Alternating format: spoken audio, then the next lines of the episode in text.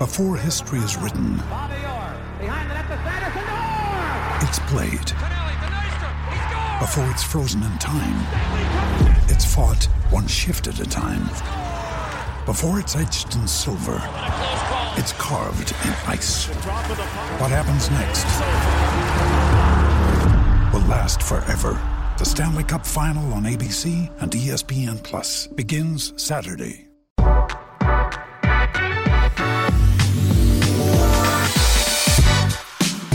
Today's episode of the Nick Bahe Podcast is brought to you by Pella Windows and Doors. Those cold northern winds, they're officially here, people. They are officially here. And if you're feeling the shiveries inside your house, you know what time it is. It's time to talk to your local Pella, Omaha, and Lincoln expert about taking a closer look at your windows. You can save energy and stay warm with windows from Pella that are properly installed the patented Pella way by pros, professionals using windows and doors with the highest energy efficiency ratings in the industry from Energy Star. Check them out online, PellaOmaha.com. That's PellaOmaha.com. And the Nick Bahe podcast is brought to you by my good friends at Runza. So I was in Lawrence, Kansas again, this time for Creighton and Kansas. And uh, after I called the game on the National Sports Network, uh, debut of a national radio network, the only place I could think of going to either uh, drown in my sorrows of a Creighton loss or celebrate a Kansas win. I'm not sure which which one it really was. I had to go to Runza. I had to hit up the old uh, the old Runza in Lawrence, Kansas that I used to go to all the time, and because I needed some fuel to hit I-29. Of course, it was a nice cheese Runza, large order of French fries. Oh my gosh, it was delicious. Absolutely love Runza. Runza makes it all better. So here we are. It is uh, it's December 9th, and uh, I felt like I needed to fire up uh, three topics pod again with a you know we got a lot of things going on in sports right now. I mean at this point it's like we could talk about the, the Big Ten and you know reversing courses and changing their decision with Ohio State and uh, going doing away with their minimum game requirement to be uh, to be eligible for the Big Ten title. You know I, I mean I I think uh, on that I, listen I. I'm not going to be disingenuous and and sit there and, and say, well, you know, if you didn't do it once, I don't want you to do it again. Like I've I've always wanted the Big Ten to be flexible and nimble during this pandemic with their with how they're doing things, you know? And so I'm not going to criticize them when they finally do. And the reality is, listen, who doesn't think Ohio State's the best team in the Big Ten? And Ohio State beat Indiana head to head. Like, what would be a huge disaster is if somehow Ohio State and Indiana hadn't played each other yet, and then this was a scenario, right? You'd be like, oh gosh, what, what's, what's, what do you do then? But the fact that Ohio State beat them head to head, all that stuff, it's, it's, uh, it's, I- I'm not willing to get upset about it, but what is upsetting if you're a Nebraska fan is, you know, when, when, when you know what hit the fan for you and you requested the Big Ten to be nimble or change their rules, everybody yelled at you, criticized you, ran you off the stage. But when it happens for the Ohio State University, well, then then it's then it's different. And and I'm just not a fan of being a hypocrite. Like something's either something if it's wrong, it's wrong, or if it's right, it's right. It shouldn't matter who's involved, right? Like so that that's kind of where I'm with it. But I, I don't know. I'm not going to get upset where it's like Ohio State's the best team in the Big Ten. They beat Indiana head to head. I'm I'm not gonna I'm not gonna get all up in arms about that. But I guess that wasn't even a part of my podcast here. But I, I wanted to fire up a three topics podcast because we got a lot of things going on. College basketball in full swing, Creighton and Nebraska. Nebraska football season is winding down. So there's a lot to discuss. So I I, I had three topics, two hoops uh, topics, then I'll wrap up with Nebraska and uh, and McKenzie Milton. I want to get into that because I think there, I think that's a really interesting conversation. It's been interesting to you know listen to 1620 and different takes from whether it's Steve Sipple or whoever on how they view that situation. There's been a handful of things that I find interesting, a handful of things I really disagree with. I'll get into that on my final topic of this podcast. But I want to begin the podcast. Topic number one. Uh, we got to recap, look back at Creighton and Kansas. I mean, they played a hell of a game in Allen Fieldhouse on Tuesday night. That game was intense. Sitting courtside for that one, that game had an NCAA tournament feel to it. Every possession, every rebound, every shot felt important. So the game itself, just from a from from a, a basketball lover standpoint, like it was a it was a hell of a game. It was a blast to watch. And obviously, Creighton came up one point short. Marcus Zegarowski was at the free throw line with one second left. Uh, got fouled in the three, swishes the first, swishes the second, missed the third free throw. Ball game, Kansas wins. And, you know, this game wasn't really too hard to figure out and analyze and digest. I mean, this game for Creighton came down to missed free throws, missed threes from your best shooters, and extra possessions. Creighton missed seven free throws in the second half. Seven. They went five of 12 and they finished 9 of 18 from the free throw line for the game. It's hard to win on the road if you, you know, you're giving away free points like that. Creighton went 9 of 27 from from beyond the arc. But more importantly, down the stretch, the final 5 or 6 minutes of the game, Creighton got great looks from 3 from their best shooters. Mitch, Denzel, Marcus Zegarowski missed good, clean looks. And, you know, I got to think Coach McDermott will live with the shots they got down the stretch. You know, if you would have told Coach McDermott, hey, to beat Kansas, you're going to get two standstill threes from Mitch Ballock. You're going to get a good look from Denzel. You're going to get a, a, a, good, a few good looks from Marcus Zegarowski, and you're going to get to the free throw line a bunch. You, you, you, you feel good about that? You take your chances? He'd have been like, absolutely, sign me up. And that's what happened. And Creighton just missed those shots. So, you know, miss free throws, miss threes from your top shooters, and then extra possessions. You just look, you look at the total number of field goal attempts for the game. Kansas took 10 more shots for the game. And that comes back to turnovers and offensive rebounds. Kansas grabbed 13 offensive rebounds. Creighton turned the ball over 14 times. And you know, Creighton's a ball movement, high assist team, and they had a negative assist to turnover ratio for that game. They had more turnovers than assists. That's not how Creighton plays. But what's encouraging, if you're looking at something glass half full early in the year, what's encouraging is even with all that said, Creighton was right there. Right? Obviously, they had Zegarowski at the line with one free throw to take it into overtime. And I didn't even feel like Creighton played great offensively. They didn't. Ballock was two of eight. Zegarowski didn't play well in the first half. And what's what's encouraging is you know Creighton Creighton used to be a team that had to that like had to shoot it great and had to play great to win against quality opponents like a Kansas, right? Well, against a top 10 Kansas team on the road, Creighton didn't even play well offensively and had a free throw that could have sent it to overtime. That was that was as connected and locked in and flying around on defense as I've seen Creighton in a while. I mean, they are really their ball screen defense, recovering on McCormack, scrambling back out, communicating like was really good. Sure, they had at one point Damien Jefferson and Zegarowski messed up a switch, and Garrett got an and one. I mean, you're you're not going to be perfect, but for the most part, man, I mean, it's hard. Like Creighton held Kansas to 34% shooting from the field in the second half and under 40% for the game. It is a pretty damn good defensive effort. So all that is encouraging. And what else is what also is encouraging is the trio of Christian Bishop, Damien Jefferson, and Denzel Mahoney all played really, really well. Those two, th- those three dudes were really good. But what is a little frustrating if you're Creighton or a little, you know, a little concerning right now is you know, your your two star guards really haven't played well this season so far. I know we're only a few games in, but Marcus Zegarowski and Mitch Ballock haven't really looked like themselves yet this season. Both guys aren't shooting it great. And you're talking about two of the best shooters in the country. Mitch Ballock is shooting 28% from three, I mean, this is a guy that I put in like the Doug McDermott, Ethan Wragge category of shooter. He's shooting 28% from three. And then Marcus Zegarowski, who's a fantastic shooter, is shooting 33% for th- from three. And, you know, Marcus Zegarowski in particular just doesn't look quite right yet to me because it's not just the Kansas game. Now he got it going a little bit in the second half, but you know in the in the first half he was kind of a non-factor. I mean he airballed two threes but even against North Dakota State and Kennesaw State, Marcus Zegarowski just doesn't seem he's not in he's not in that same rhythm and flow yet. And I'd have to imagine that there has to be some rust from that torn meniscus for him.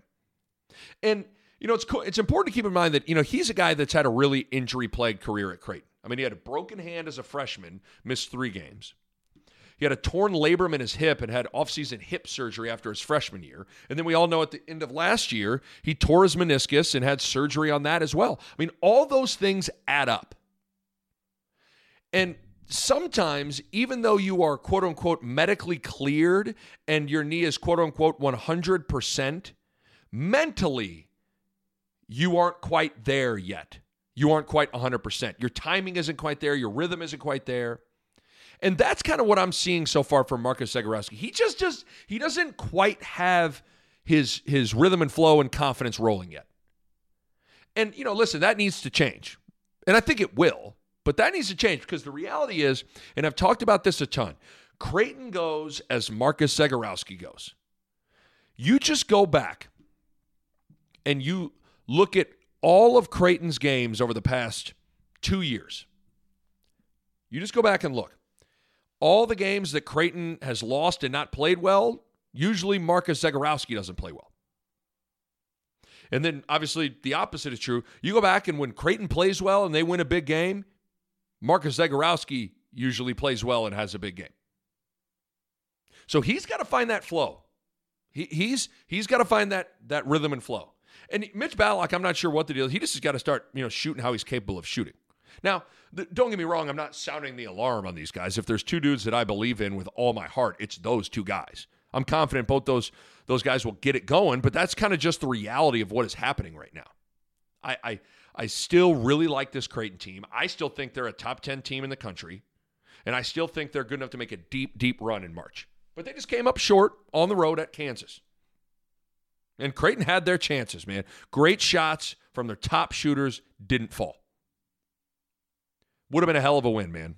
But unfortunately, Kansas came out on top, which is typically what happens under Bill Self at Kansas. I mean, do you realize Bill Self has more conference titles than home losses in his time at Kansas. I mean, damn. If I were Coach Self, I'd have like that as my bumper sticker or something like that. More conference championships than home losses since 2003. Holla at your boy. I mean, that, that is, that's unbelievable. So there you go with, with that. I mean, it's a hell of a game. You know, it's a hell of a game.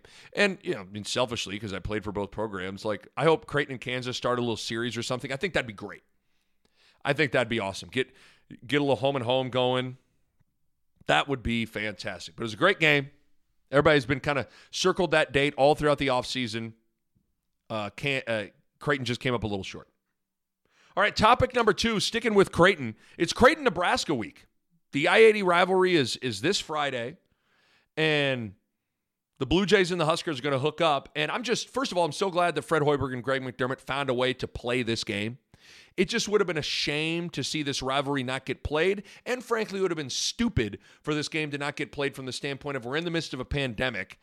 You know, Creighton can play Kennesaw State or North Dakota State, but not Nebraska. And, you know, Nebraska can play South Dakota, but not Creighton. You know, I mean, come on. Come on. So I'm, I'm glad that they found a way to make sure this game got played. But uh, they've obviously they've switched the the venues around. This year was supposed to be at Nebraska, but because of COVID, there wasn't going to be uh, fans inside Pinnacle Bank Arena. And you know, Fred Hoiberg certainly wants fans for for that game. So Hoiberg and Coach McDermott agreed to play again in Omaha this year when there's not going to be really any fans. So that way, next season, when this pandemic has quieted down and all the fans can return, Pinnacle, Pinnacle Bank Arena will be full for, for that game, which makes sense. And shout out to Greg McDermott and you know Bruce Rasmussen for being accommodating to that request from Fred Hoiberg because that makes sense, right? But civility and doing favors and accommodating in a rivalry, what's this world coming to? But that's just it. Like this rivalry this new uh, this new chapter in the Creighton Nebraska rivalry with Fred Hoiberg's arrival. It doesn't have any juice yet, right? Let's be honest.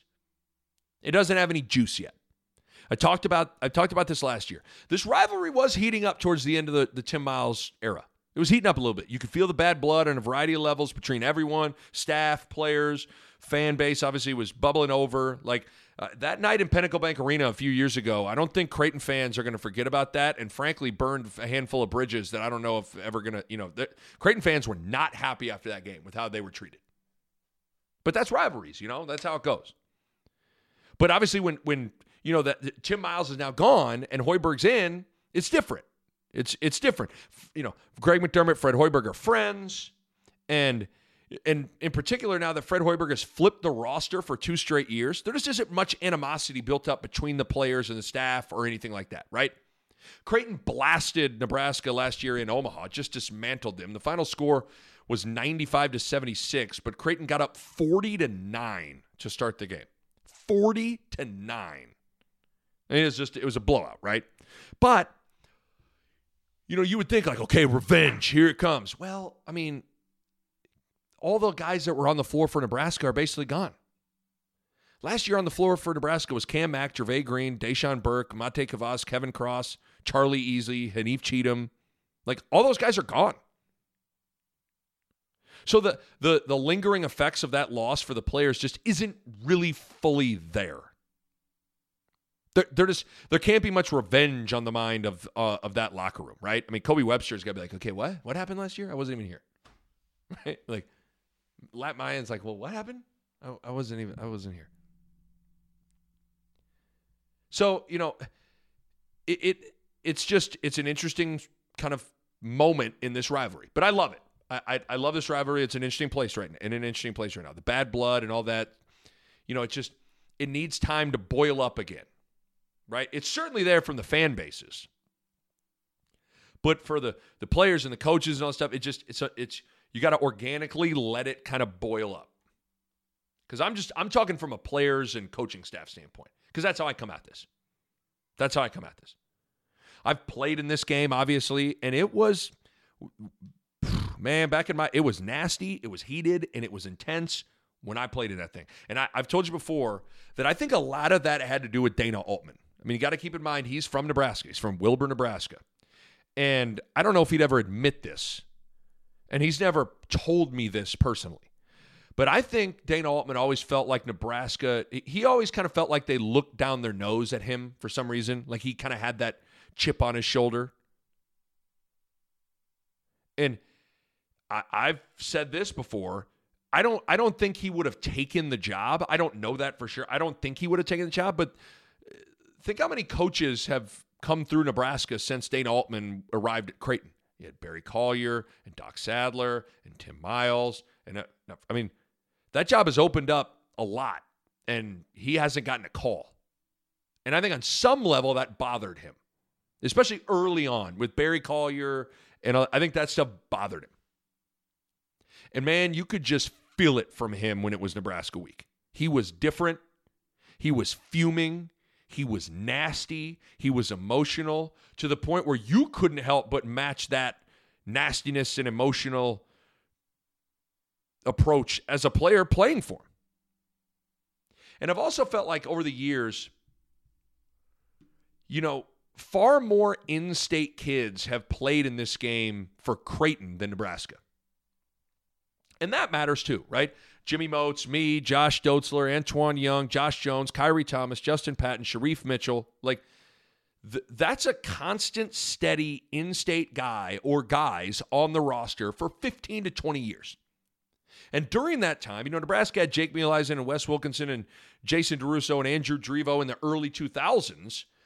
But you know, after 2005 or so, there's been a, there was a long drought of in-state dudes on the roster for that game. Now you had your random like Drake Beranek, Deverell Biggs, Charlie Easley, but for the most part, the Nebraska in-state kids have been on Creighton's roster for this game. So whether it's Dana Altman and his emotions for this game, or the in-state flavor on the roster for Creighton, I do I think this game has seemingly meant more to Creighton over the years, and I think that's shown up in the results. The past 21 regular season meetings, Creighton has won 17 of them. Creighton is 17 and 4 in the last 21 games against regular season games against Nebraska. And to take that a step further, Creighton has won the past 12 meetings in Omaha. So it's it's been it's been one-sided in a lot of different ways. But this rivalry, I think I, I said it last year but I, I think it's starting a new chapter. I thought it would begin last year, but I think it, it didn't really since the entire roster entire roster is basically new again. I mean, the only two guys that played in the game last year on Nebraska's roster are Thorir Thorbjarnarson and Yvan Ouedraogo. And I mean, you know those two those guys are from France and Iceland. So it's not it's not like they probably really grasp the rivalry of Creighton and Nebraska, you know. So it's just it's just different. And I expect this game to be different than last year's. I don't I don't think Creighton's necessarily just going to blast Nebraska and run them off the floor. Nebraska's team is way more dynamic and capable offensively. I mean, just the raw talent on the roster is much better. I mean, you see it: Teddy Allen, Delano Banton, Trey McGowens. Like they're they're so much more Lat Mayen. They're so much more talented offensively. But the one thing that hasn't really been tested yet is Nebraska's defense. Like they've been fairly solid, you know, and definitely disrupting, disruptive with their turnovers. But you know, I mean, they haven't played. They've played North Dakota State and South Dakota and McNeese State, Nevada. You know, like as I'm taping this, they're playing Georgia Tech right now. So this is, but you know, Creighton. That's it's a different level of offense that Nebraska is going to be defending with, with with Creighton. So that's something I'll be really intrigued with. Like I think we're gonna we're gonna find out quite a bit about Nebraska's defense in this game. And the the first step in that with dealing with Creighton is like the good thing for Nebraska is they do have a small ball lineup that can match Creighton's, which is important. It's their starting five. You know, I've said this before. A lot of teams just don't have five guys on their roster that can throw out there to defend Creighton small ball. And it and it's a huge factor. But Nebraska does, at least on paper. The lineup, the, the lineup of Banton, McGowens, Teddy Allen, Thor, and Lat Mayen. I mean, the, those five can kind of kind of match up, at least on paper, with Creighton's small ball line. So that's going to be intriguing. I think both these teams are built similarly. I think that's what makes this rivalry now interesting. Because Greg McDermott and Fred Hoiberg are, you know, they're they're very like-minded philosophically in their offensive approach to the game. They both want to play with pace. They both want to take a lot of threes. So naturally, the three-point line is going to be huge in this game. Whoever shoots it better is probably going to be in a great position to win.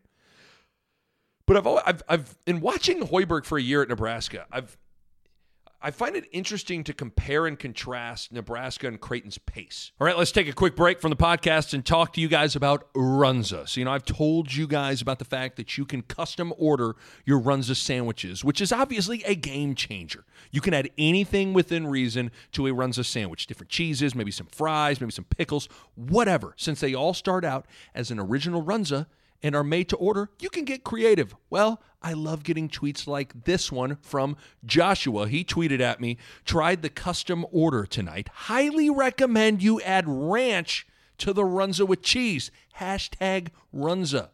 Wow. Ranch? On a Runza? I mean, that sounds incredible. Good work, Joshua. I'm going to have to give that one a try. You need to get to Runza and make your own masterpiece just like Joshua did. And when you're there, you need to tell him your buddy, your pal, your partner, your podcast buddy, Nick Bahe sent you. Runza makes it all better. And while we're here, let's talk about Pella windows and doors. I want to talk to you guys about energy efficiency. Let's uh, let's pull up uh, let's pull up Pella's website right now. Look at this. Not one, not two, not three, not four, not five. Five different types of windows or doors by Pella have won the Energy Star 2020 Most Energy Efficient Award. I mean, that's some that's that's incredible. And they achieve that in a couple of ways. You have the insulated glass, which slows the heat transfer, keeping your home at a more comfortable temperature.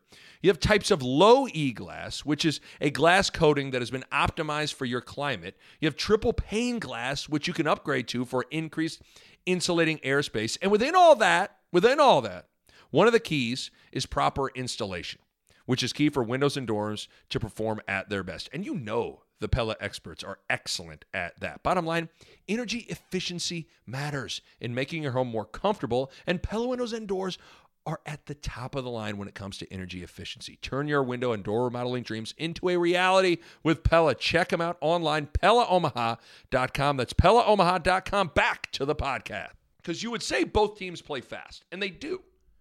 But I think both teams go about it different. Like I think I think Creighton plays legitimately fast. I think Nebraska takes quick shots.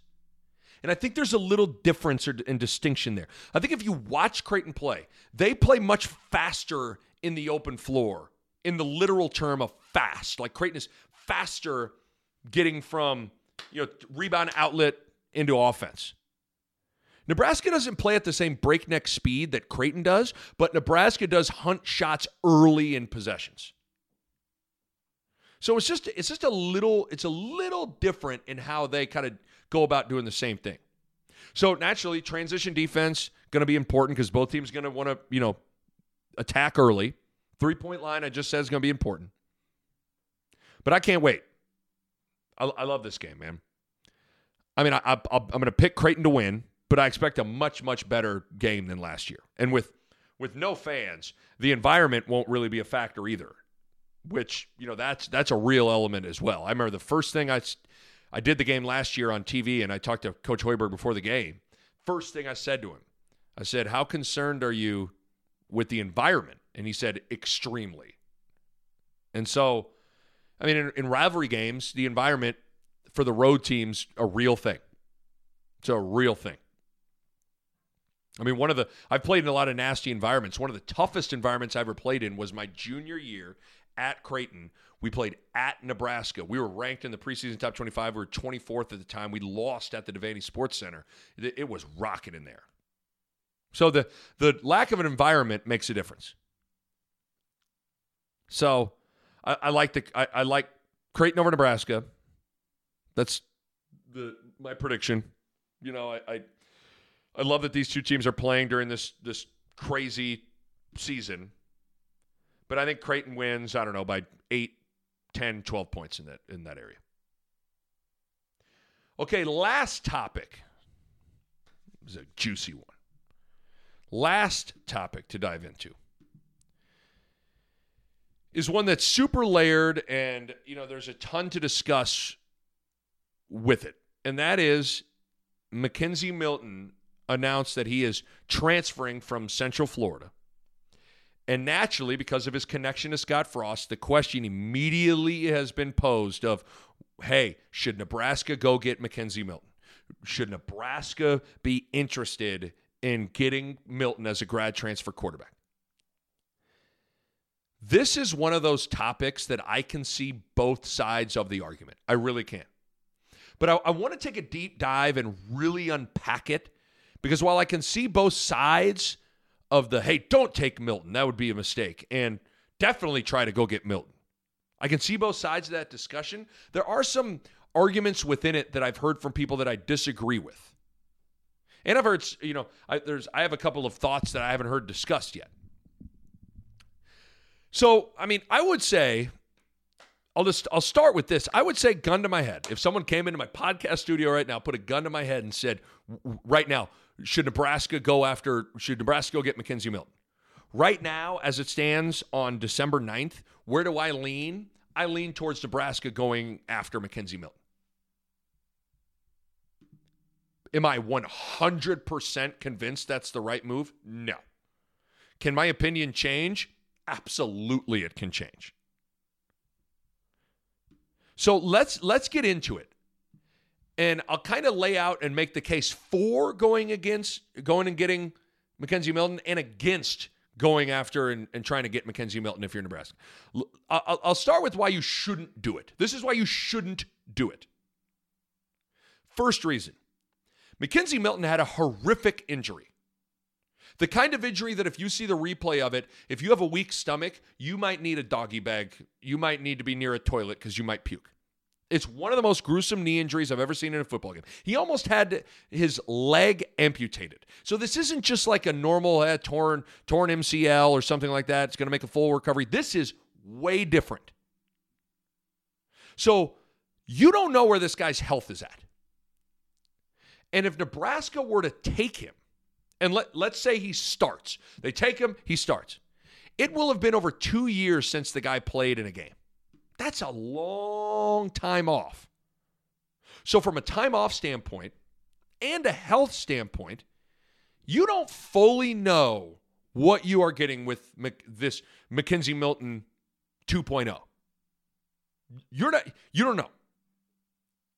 Second reason the jump from the AAC to the Big Ten is a, is a big one. Not only is the jury out on McKenzie Milton's health, the jury is out on the fact that that's a big jump from the American Athletic Conference to the Big Ten. It's a big one. Listen, playing Wisconsin and Ohio State is a little different than playing East Carolina and Temple. It's a little different. You know, playing Iowa is a little different than playing UConn. Can his success that he had in this offense in the AAC translate to the Big Ten? Certainly debatable. Certainly debatable. Next reason. Does, does getting a different and quote unquote perceived better quarterback solve all the other issues on this team and on this Nebraska offense? Right? You got to you got to ask yourself that. I don't think it really does. This team, whether Milton's under center, Martinez is under center, McCaffrey's under center, this team has big roster holes at wide receiver, running back, and pass rusher. And this team is still undisciplined and sloppy.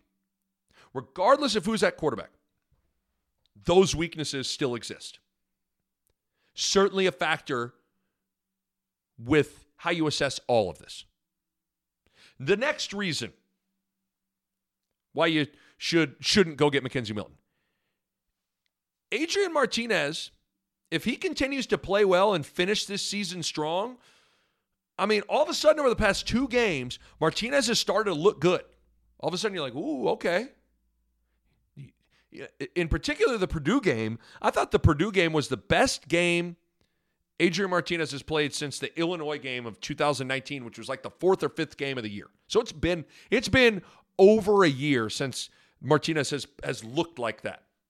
And if Martinez is getting his groove back and he continues to play well and continues to showcase signs that he is the guy, then don't mess with it.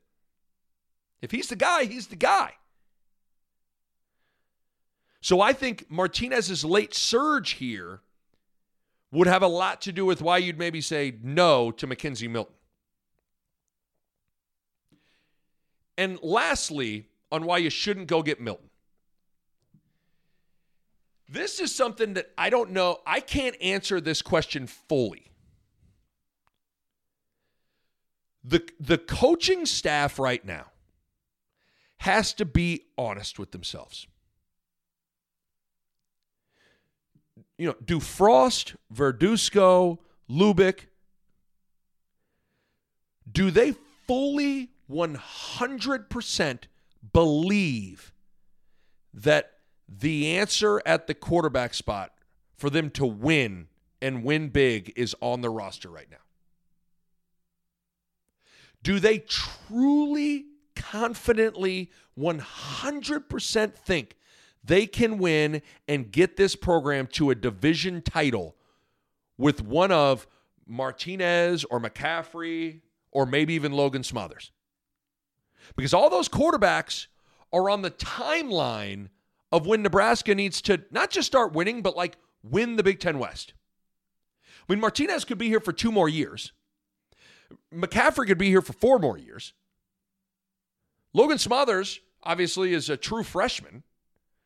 So the reality is, I think everyone in the program and around the program hopes to win a division title in the next two, three, four years. I mean, guys, we'd be in year five, six, or seven of Frost time here. Like, that's not that crazy to be like, ah, win a West Division title by year seven or six.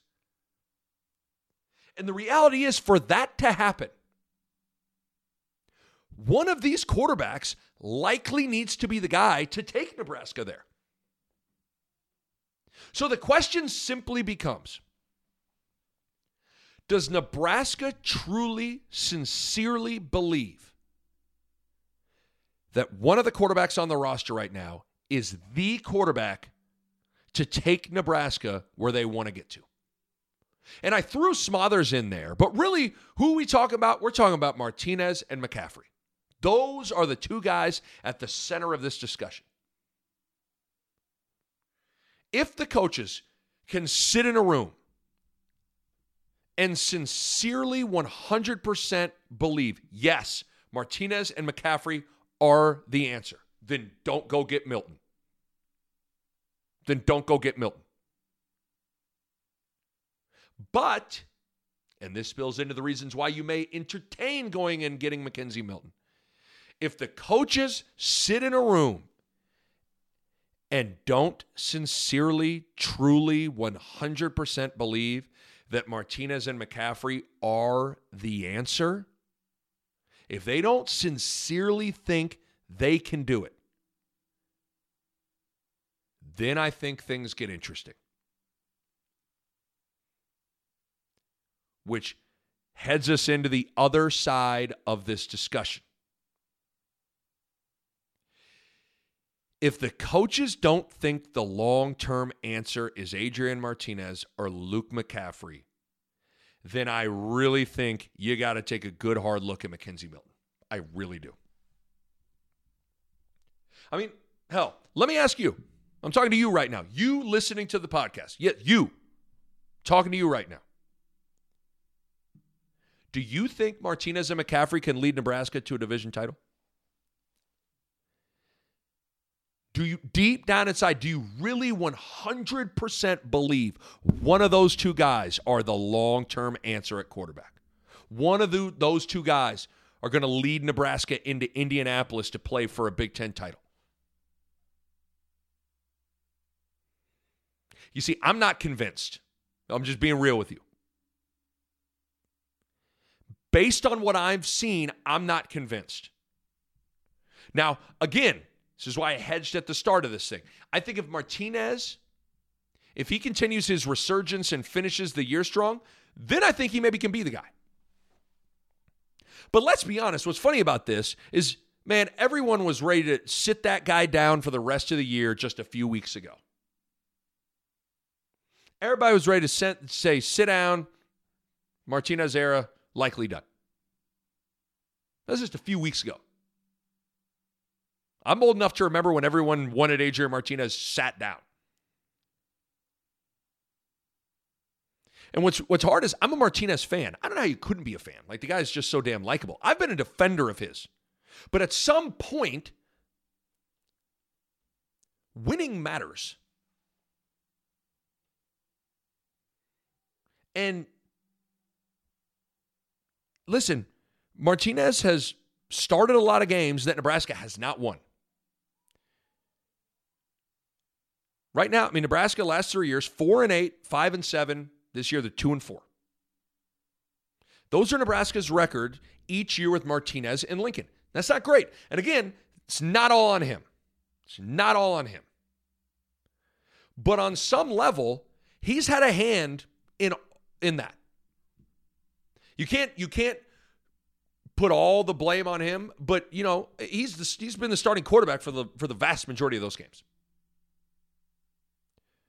So what's hard is, and I said this when he got benched, we we we likely have a big enough sample size to draw a fairly safe conclusion as to what Martinez is in this current situation. And you know what? That conclusion, as of right now, is he's okay.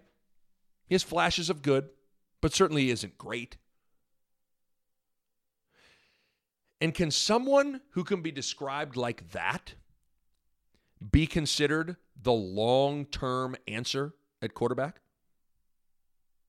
That's very debatable. And with Luke McCaffrey, listen, I don't want I don't want to be unfair and write the kid off with such a limited sample size.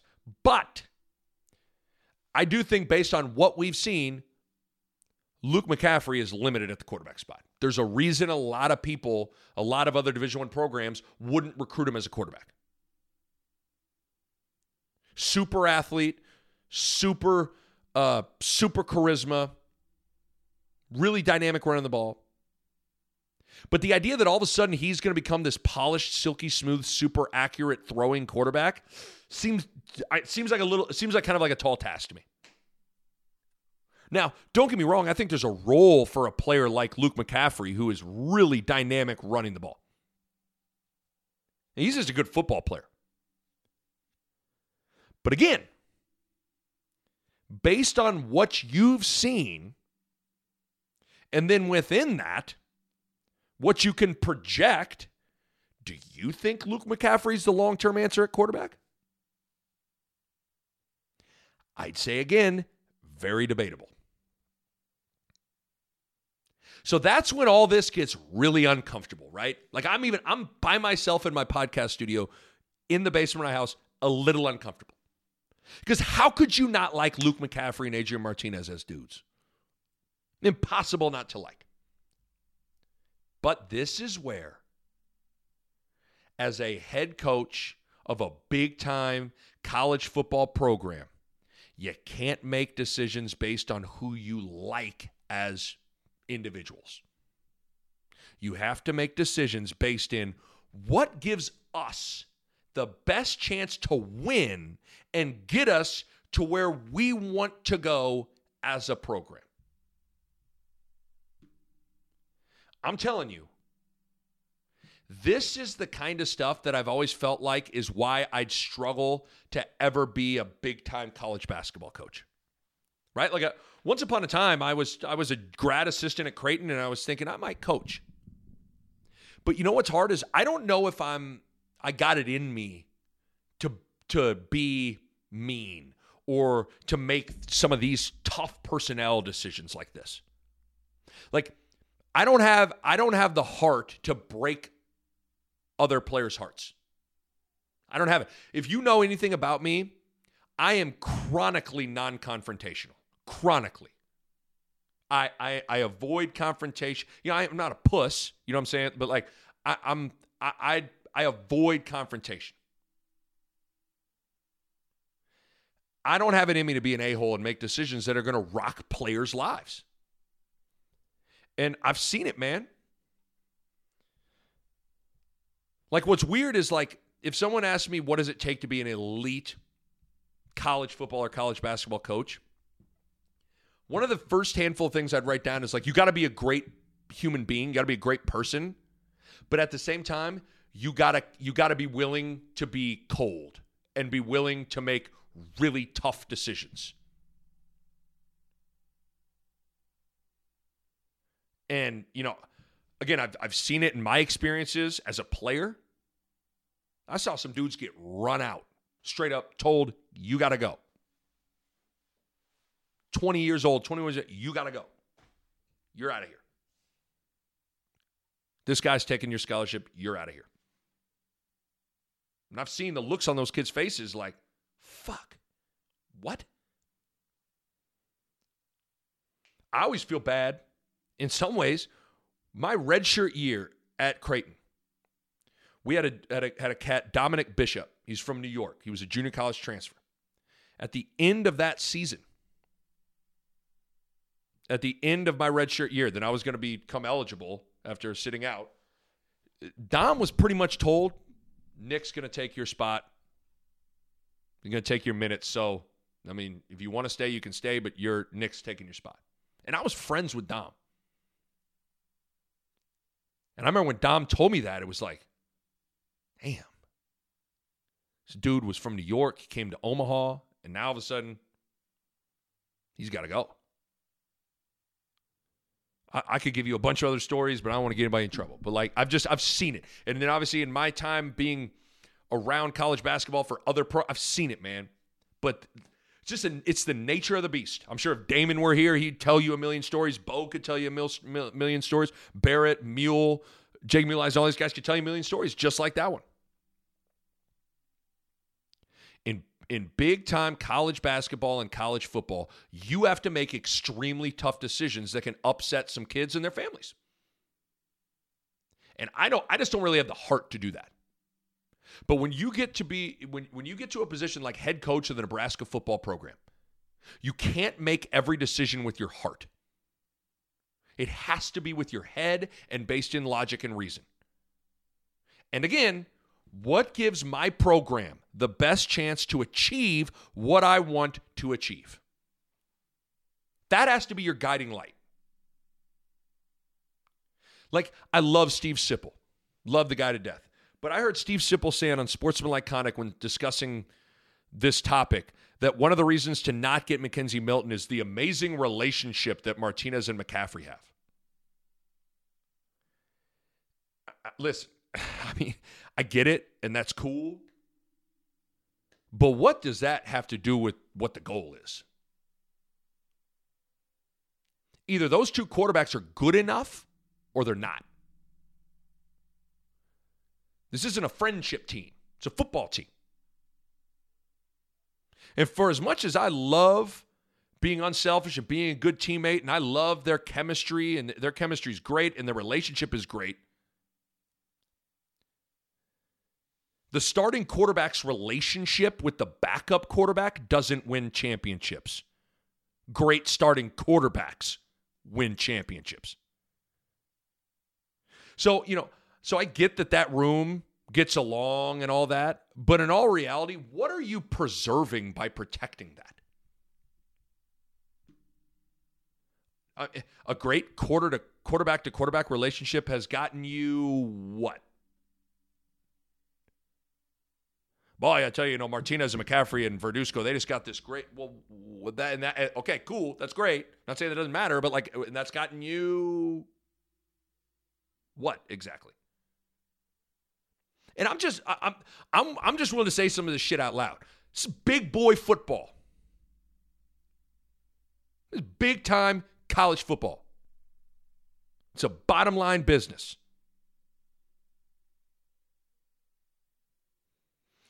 I've told you a million times, I ride or die with Scott Frost, and we all know the runway is long for him here in Lincoln. But at some point, Nebraska has to start winning games. Like next year is going to be year four. I'm not, I'm not saying it's for year, it's next year it's win nine or ten games or bust. I'm not saying that.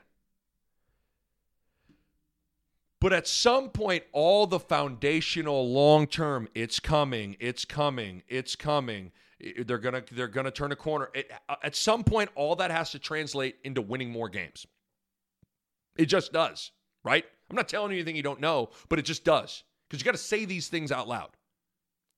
Because I've told people before, Nebraska isn't going to go from winning two games, four games, five games, four games, 11 wins, hang a championship banner. That's not usually how it works.